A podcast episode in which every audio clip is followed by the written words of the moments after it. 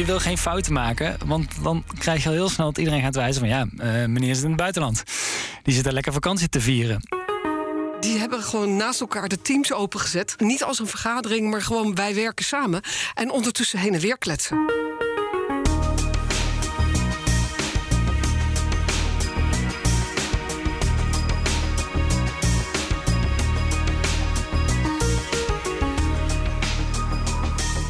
Welkom bij En opeens ben je manager.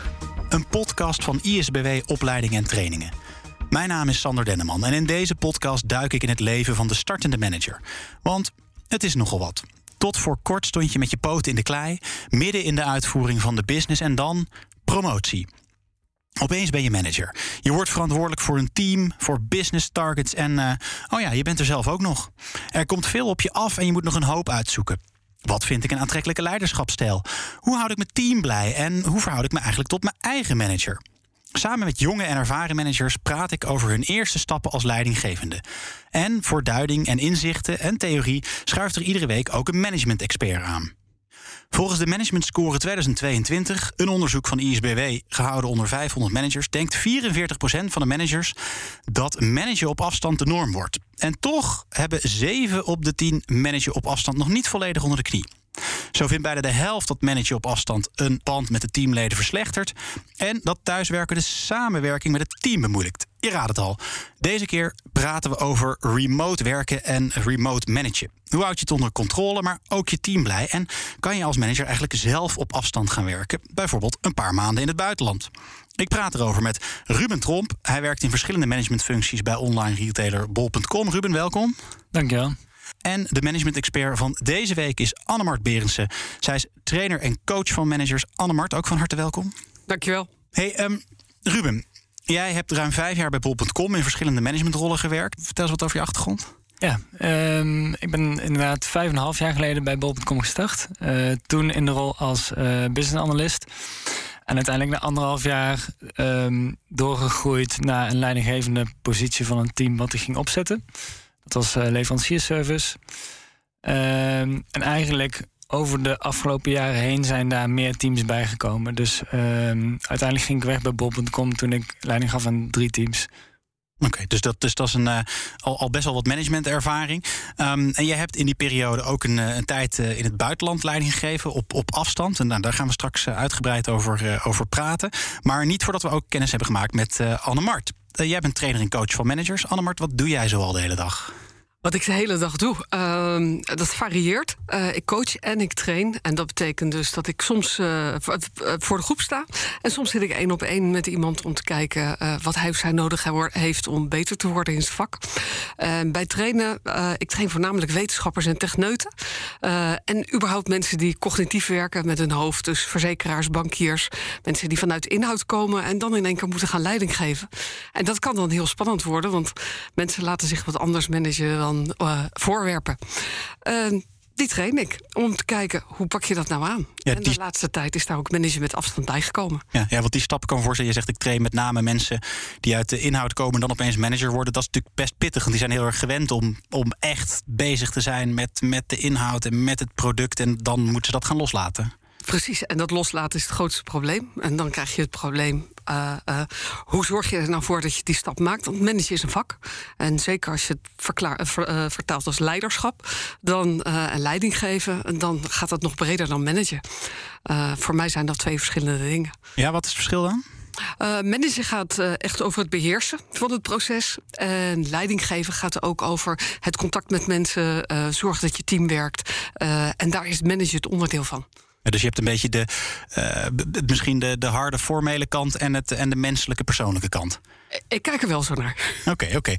Um, uh, Ruben, ik wil heel even terug naar jou. Want uh, wanneer gaf jij nou voor het eerst leiding en, en hoe was dat voor je toen je net begon?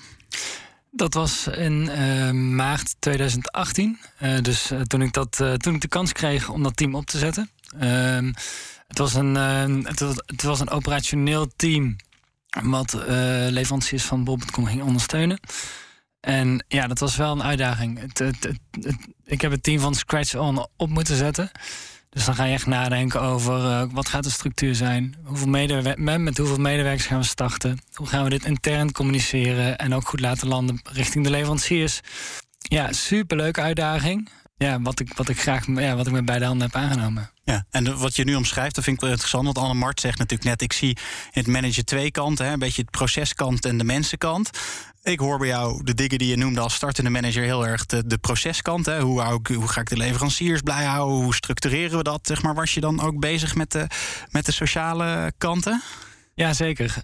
De businesskant is super, super belangrijk. Uh, daar zit uiteindelijk ook de waarde voor je team. Uh, maar je gaat daar alleen maar komen als je een fijne werkomgeving creëert. Uh, leuk met collega's en met elkaar om kan gaan. Dus, en, en zeker bij, bij mijn oude werkgever was daar heel veel aandacht voor. Om ook ja, buiten de kaders van, van werken veel samen te ondernemen. Om uiteindelijk ook een leuke werkomgeving te creëren.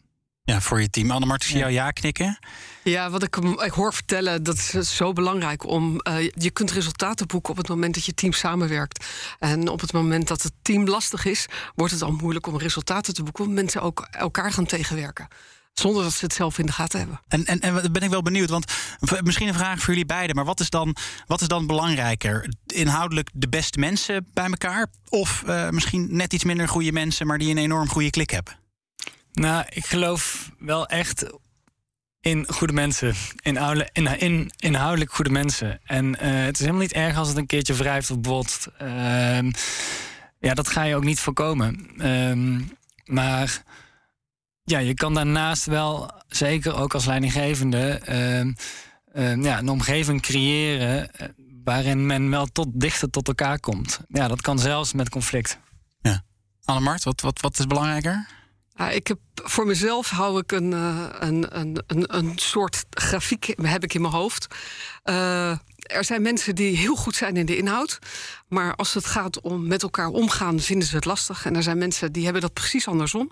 En ik, als ik mag kiezen, dan heb ik. Natuurlijk heb ik liever mensen die perfect zijn in de inhoud. En mensen die perfect zijn in uh, persoon, die heb je het liefste. Maar er zijn er niet zoveel van. En als ik dan mag kiezen, dan heb ik liever mensen die heel goed zijn op het persoonlijke en gematigd hoog, middel, middelmoot desnoods uh, op hun vaardigheden. Die vaardigheden leren ze wel. Want daarmee zoek je de mensen uit die slim zijn, die elkaar willen helpen, die elkaar ondersteunen. En dan kom je er wel. Daar heb je meer aan. Want dan komt er vertrouwen in een team. En met dat vertrouwen in een team kun je heel veel bouwen. Um, hey Ruben, eh, jij, um, toen jij net begon als, uh, als leidinggevende, dacht jij ook echt actief na over wat voor leider of wat voor leidinggevende je wilde zijn? Als, toen ik start als leidinggevende. Um, ja, je hebt een beeld in je hoofd van, oh, dit, zie ik als, dit zie ik als leidinggevende. Dit moet ik kunnen, dit moet ik, dit moet ik doen. Uh, maar in de loop van, van de tijd merk je dat, daar, dat, je, dat je er echt een andere kijk op krijgt. Uh, hoe je reageert op situaties. Je moet, ja, zeker als startende eh, manager, het is gewoon experimenteren, doen. En dan leer je vanzelf wel wat echt je, ja, wat je eigenlijke stijl is. Ja. En, en wat, hoe zou je je stijl omschrijven?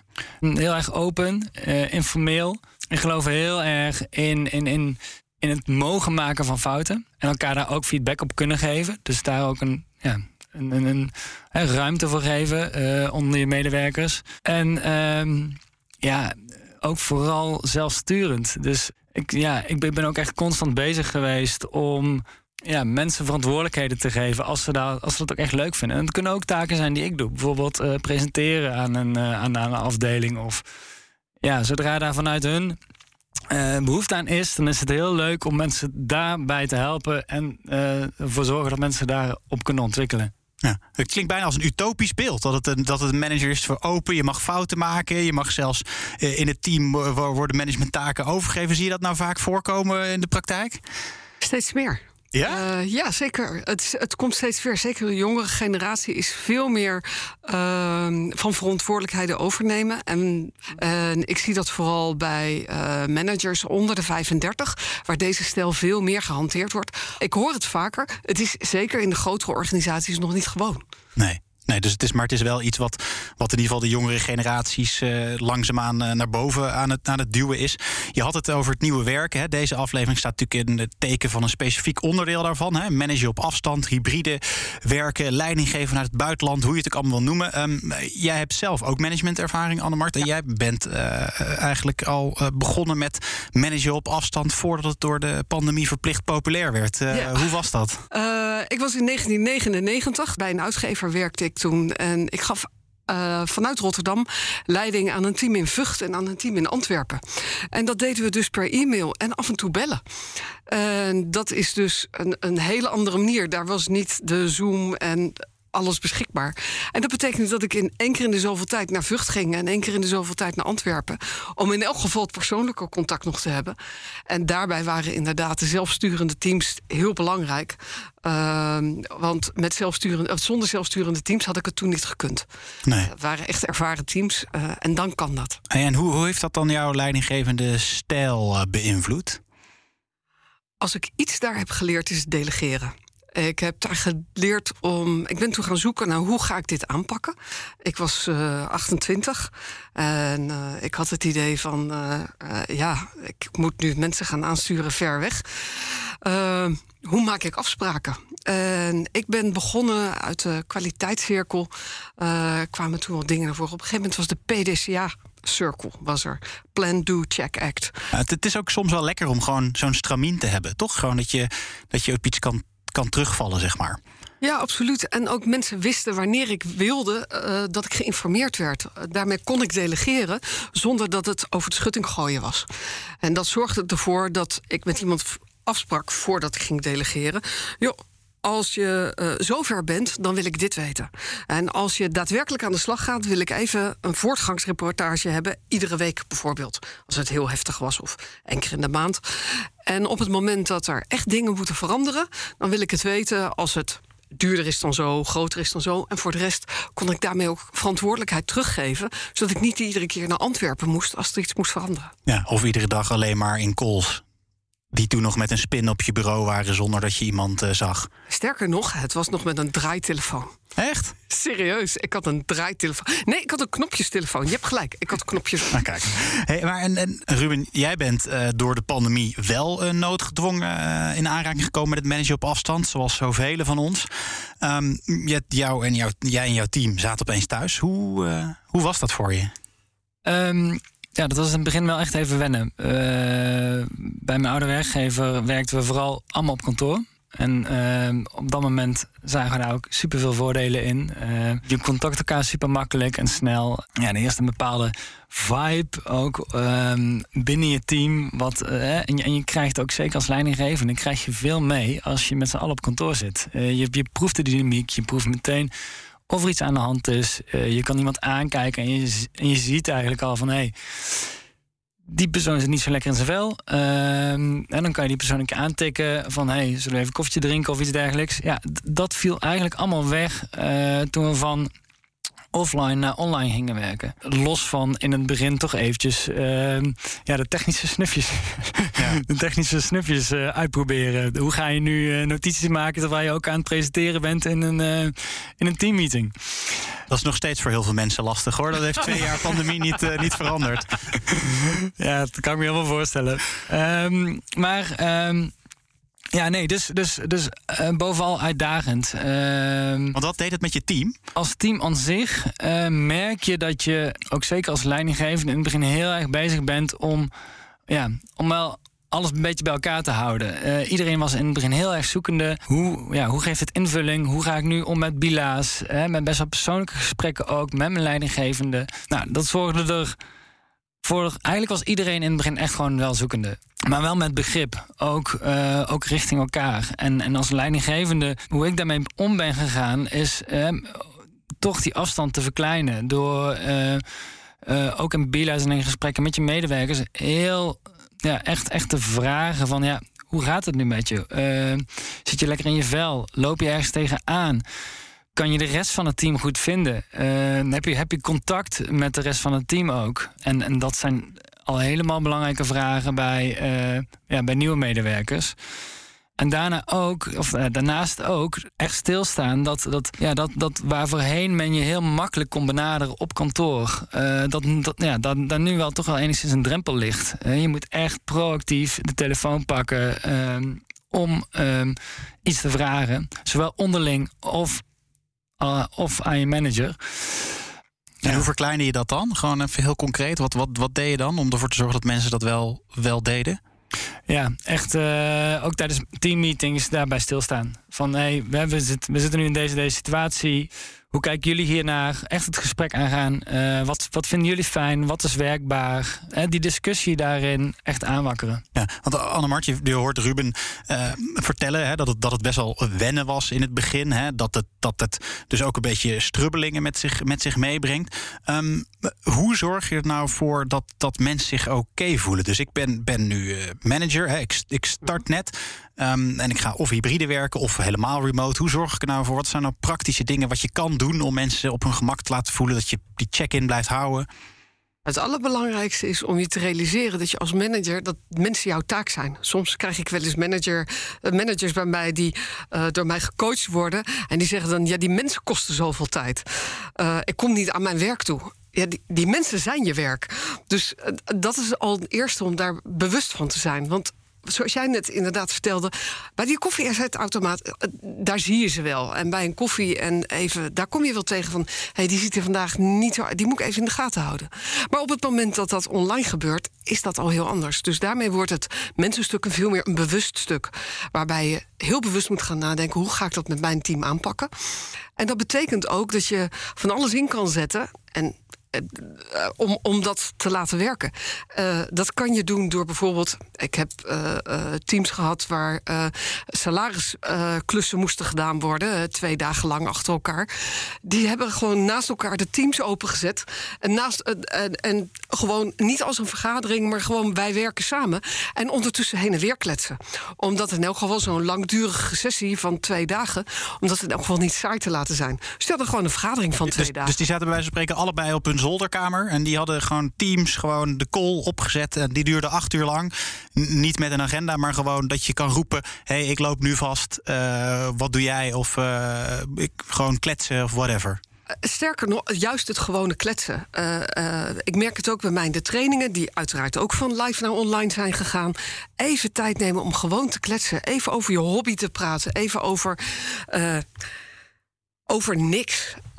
Koffie en koekjes erbij en het gezellig maken. Dat zorgt er al. En dat hoeft niet ge geformaliseerd te worden met een of andere online roadshow. Maar het informele contact is vaak de olie in, de, in, in het samenwerken. En dat zorgt ervoor dat er een heleboel opgelost kan worden. En als je nu kijkt naar kinderen, kinderen van, van een jaar of zes, acht, die spelen al zo. Ze hebben Zoom open en ze zijn aan het knutselen met elkaar, maar ze kijken niet in de camera. Ze zijn aan het knutselen en ondertussen zijn ze aan het kletsen. En dat is iets wat, waar wij als, als, uh, als, als 18-plussers... en ik kijk naar mijn generatie 35 plus ook zeker naar... van, goh, even wat ontspannender ermee omgaan. Het is niet allemaal formeel durven ook in te schieten voor koffie. Kwartier wandelen. Even met iemand, als iemand in de buurt komt, joh, zullen we even samen oplopen? Of uh, uh, wat je een hele bekende is, ook uh, wandeloverleg. De een wandelen in Soesterberg en de volgende wandelen in Schin op Gul.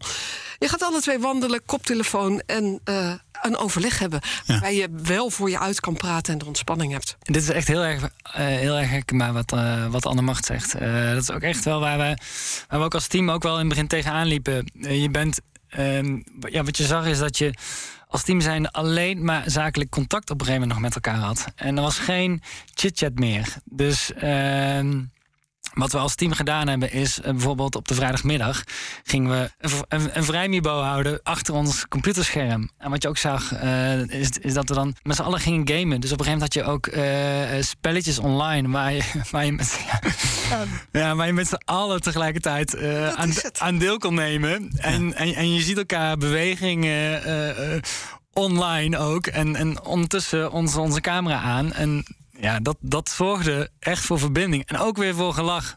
En uh, ja, dat heb je echt nodig ja, als team zijnde. Hey, en Annemart, als ik nou als uh, jonge manager dit wil doen, hè? manager op afstand, hybride, en ik zeg, joh, waar moet ik nou beginnen als ik mijn team op afstand wil managen? Gewoon, wat is, wat is het startpunt?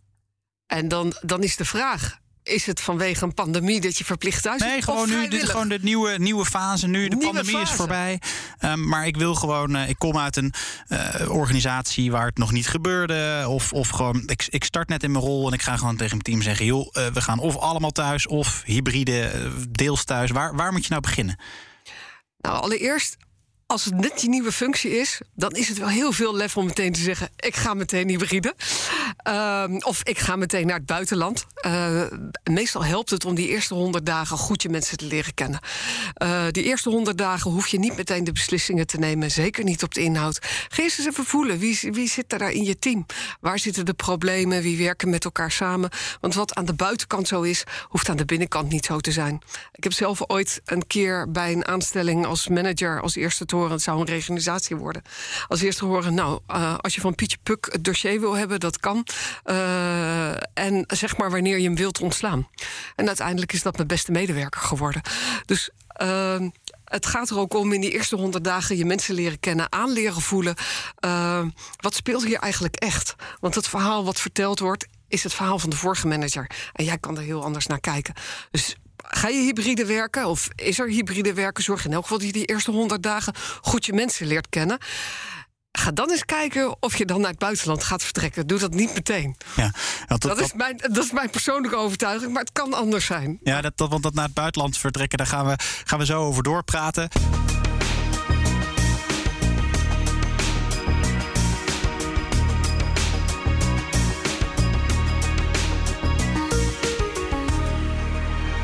Al een korte break in de, uh, in de aflevering. En dan uh, vraag ik jullie om, om, om eigenlijk te kiezen uit een, een, paar stellingen. Je moet kiezen. Daar praten we er even kort over door. En dan praten we daarna verder. Ik, ik begin deze keer gewoon lekker bij Annemart. Um, als je moet kiezen, team of organisatie? Organisatie, want het, mijn team is van de organisatie. En ehm, ik kies dan voor organisatie. Uh, vanuit de overtuiging dat ik uh, mijn team ook gekozen heb om het beste te doen voor de organisatie. Oké, okay, want bijna iedereen hier zegt altijd team. Dus ik ben ook wel benieuwd wat jij, wat jij zou kiezen, Ruben. Team of organisatie, als je moet kiezen. Ja, ik had gekozen voor team. Ja, nou zie je. Wat, en waarom dan team en niet de organisatie? Omdat uh, voor mij het team zo positioneren en, en, en zo inrichten Uh, dat ze plezierig met elkaar werken. Uh, dat dat uiteindelijk leidt tot ook echt waarde voor de organisatie. En daarom kies ik voor organisatie. Ja. ja, ja, ja. Ik, ik ga door even met de tweede. Ruben, uh, nou ja, sturen of steunen? Uh, steunen, ja, 100 procent. Uh, ik, ik vind dat je, of dat is mijn mening, dat je als leidinggevende eigenlijk dienend bent aan je, uh, aan je medewerkers. En voor je medewerkers een prettige en fijne en veilige werkomgeving moet creëren. En, en, en ze, ja, ze steunen waar kan. Ja, dat ik zie Annemart uh, ja knikken. Ja, voor mij ook het steunen. Het sturen, is heel, het sturen is heel leuk en dat zijn randvoorwaarden. Het steunen zorgt ervoor dat mensen ook zich uh, daarmee kunnen werken en daar, uh, daarin in, in ook kunnen uitdagen. En soms zelfs de randvoorwaarden kunnen opschuiven, omdat dat beter is voor de organisatie. Ja. Annemart, jij of ik? Geen van tweeën, wij. Oké, okay. Nou, dat, dat, dat, heb je slim teruggekaatst. Maar je moet kiezen. Nee, ik ga daar niet in kiezen. Dat is nee? mij. Nee, ik geloof niet in jij of ik. Nee, je gelooft in. Je gelooft ik geloof absoluut in wij. Dogmatisch in samen doen. Dogmatisch niet. Uh, maar ik geloof wel in wij. Oké. Okay. Vandaar ook organisatie. Oké. Okay. Ruben, jij of ik? Um, en nu ga je natuurlijk met Annemart mee, want dat was, was een mooie escape. Nee, nee, nee. Jij. Toch ja? jij. Ja. Ja? Ja, ik, uh, ja eigenlijk ook, ook uh, op basis van mijn vorige antwoord ook. Uh, je bent er voor je, uh, voor je medewerker. Ja, daar geef je vorm aan. En natuurlijk ben je zelf ook belangrijk, maar ja, in dienst van. Ja. Oké. Dus, maar dat, dat, dat zegt denk ik ook vooral heel veel over hoe jij kijkt naar het, naar het leiding geven. Dat je, dat je heel erg dienend bent en dat jij er bent om, om te fa faciliteren. Um, Ruben, voor jou persoonlijk bracht dit natuurlijk ook een kans. Hè? En uh, jij bent in het, in, het, in het buitenland gaan werken uh, op het moment dat corona was. Hoe ging dat? Dat ging heel erg goed.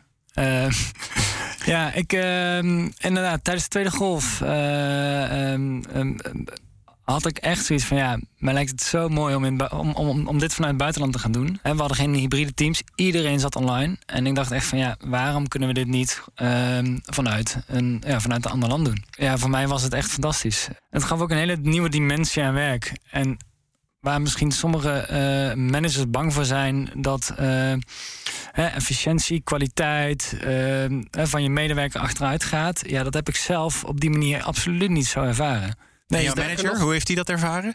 Ehm, nou ja, ook, ook, ook niet. Dus nou, ik kreeg dat vertrouwen. En, en, en ja, natuurlijk heb je wel een bepaalde verantwoordelijkheid. Zeker als je dit vanuit het buitenland gaat doen.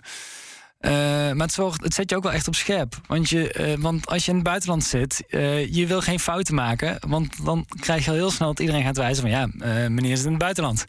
Die zit daar lekker vakantie te vieren. Ik, ik merkte gewoon echt dat er echt een dedication zat in je werk. En dat je juist heel blij was dat je deze kans had gekregen. Dus jij ging, maar ging je dan werd je dan efficiënter, zeg maar, en nog en, en, en, en leverde je meer kwaliteit juist in, voor jouw beleving? Nou, ik was natuurlijk al super efficiënt en uh, kwalitatief uh, hoogstaand. um, het heeft er absoluut niet onder, onder, onder geleden. En uh, dat zorgt er ook voor dat, dat als ik in de toekomst weer in een leidinggevende uh, positie kom, dat ik, dat ik daar heel makkelijk um, ja, ook andere mensen daarin meeneem. Ja. Annemart, ik, ik viel je net in de reden. Maar jij, jij, zei, jij, reageerde erop dat, dat Ruben zei dat hij er niet onder, onder geleden had. Wat ik gemerkt heb in. Uh, uh, in de afgelopen tijd, waar uh, bedrijven achter zijn gekomen, is dat mensen die uh, thuiswerken helemaal niet zoveel minder werken. En waar, bang, waar, waar bedrijven bang voor waren, was dat mensen thuis gingen lanterfanten. En dat is juist het tegenovergestelde waar. Mensen werken te hard thuis, omdat ze zich schuldig voelen. op het werk werk je acht uur. En uh, dan ga je een keer naar de koffie. En je hebt een vergadering, die loopt een beetje uit. En daar klets je nog even. En dan loop je nog even bij Pietje langs. En heb je een lunch. Het was wel heel gezellig. En uiteindelijk werk je effectief vijf, zes uur op een dag op kantoor. En dan zit je thuis en dan uh, gaat om uh, negen uur het scherm open. En er staan achter elkaar die teamsvergaderingen ingecheckt. Van 9 tot 5. Wat ook iets doet met je hersenen. Maar van 9 tot 5 achter elkaar die vergaderingen. Mensen zijn veel meer bezig om die acht uur bijna angstvallig vol te maken. En uh, je ziet daar veel meer. Uh, langzamerhand is dat er een beetje afgegaan, een beetje losgelaten. En wat je nu ziet is dat mensen thuis veel efficiënter werken. En uh, wat er ook steeds meer gebeurt, zeker omdat ook bij steeds meer kantoren thuiswerken toch wel de norm aan het worden is voor een deel van de tijd in elk geval, uh, dat privé en werk door elkaar gaan lopen. En dus overdag even naar de supermarkt en even een pakje ophalen. En misschien nog even de kinderen thuis en s'avonds nog even doorwerken. Ja, want hoe zag jouw privé-werkbalans eruit in het, uh, toen jij in het buitenland zat?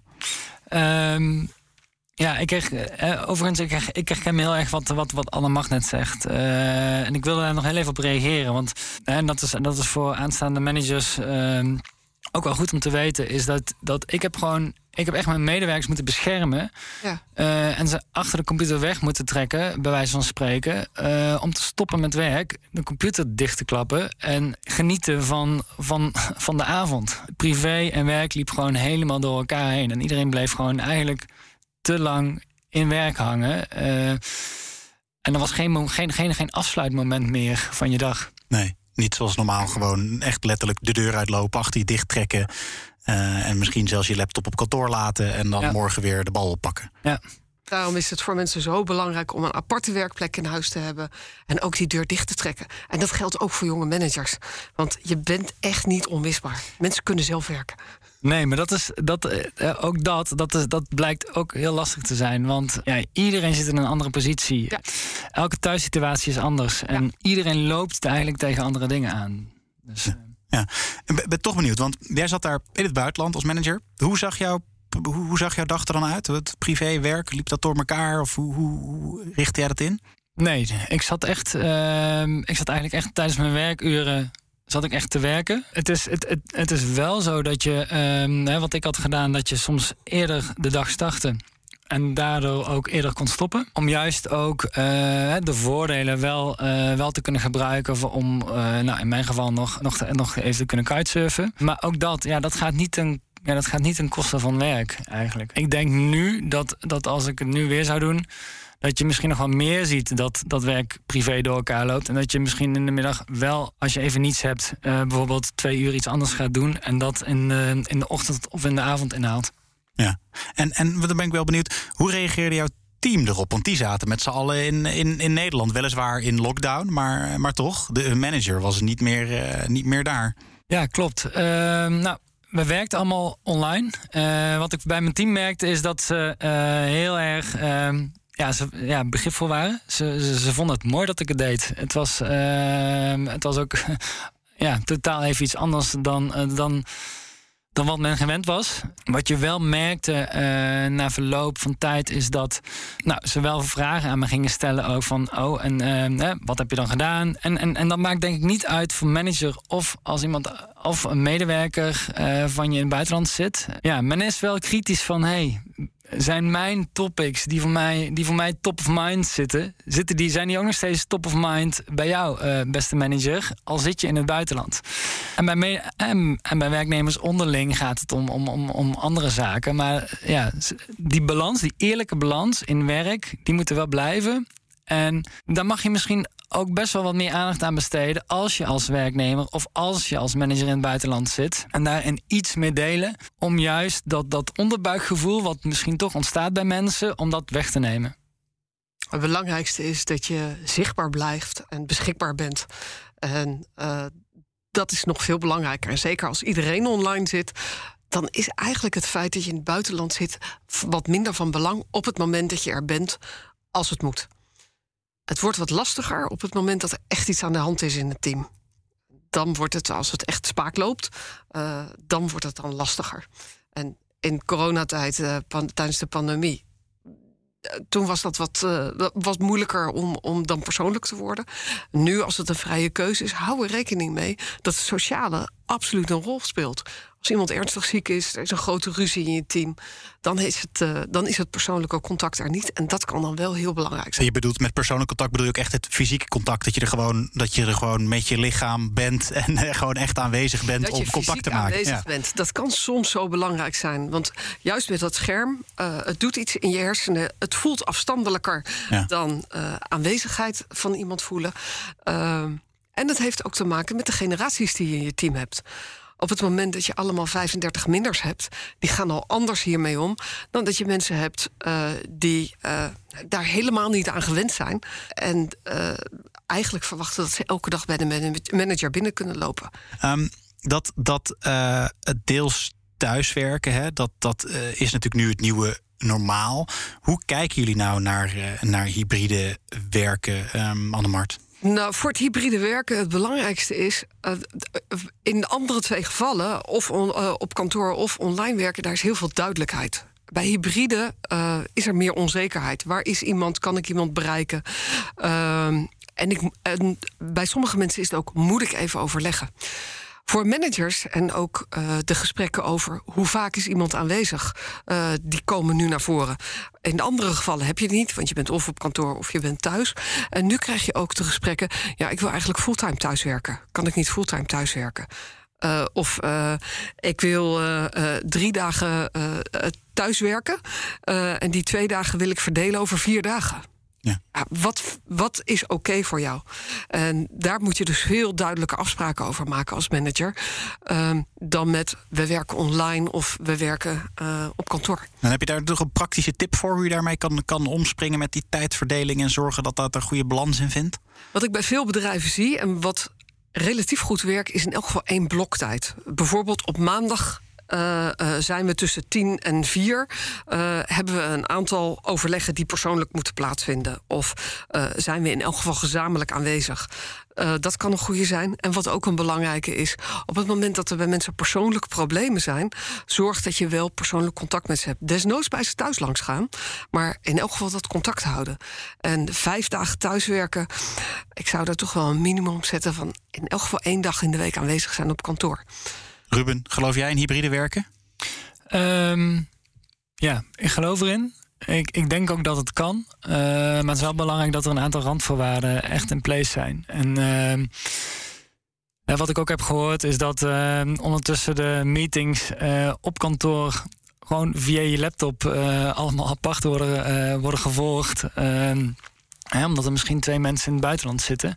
Ja, dus het kan prima, maar ik denk wel dat je moet, moet opletten dat je als, als, als, als werknemer of als manager niet vervreemdt van de dynamiek die er speelt in het team. Dus ja, er gebeurt op kantoor veel. En, en, en ja, dat krijg je offline, of ja, online als je, als je, als je ergens anders werkt, dan, dan, ja, dan krijg je dat gewoon uh, ja, dan krijg je dat minder mee. Dat pleit in ieder geval voor uh, als het kan. In ieder geval minimaal één dag in, in de week op enig moment samenkomen of, of misschien wel iets meer. Ruben Tromp en Annemart Berendsen, hartelijk dank voor dit gesprek. Dit was En opeens ben je manager. Een podcast van ISBW Opleidingen en Trainingen. De opleider van ruim 1 miljoen effectieve managers.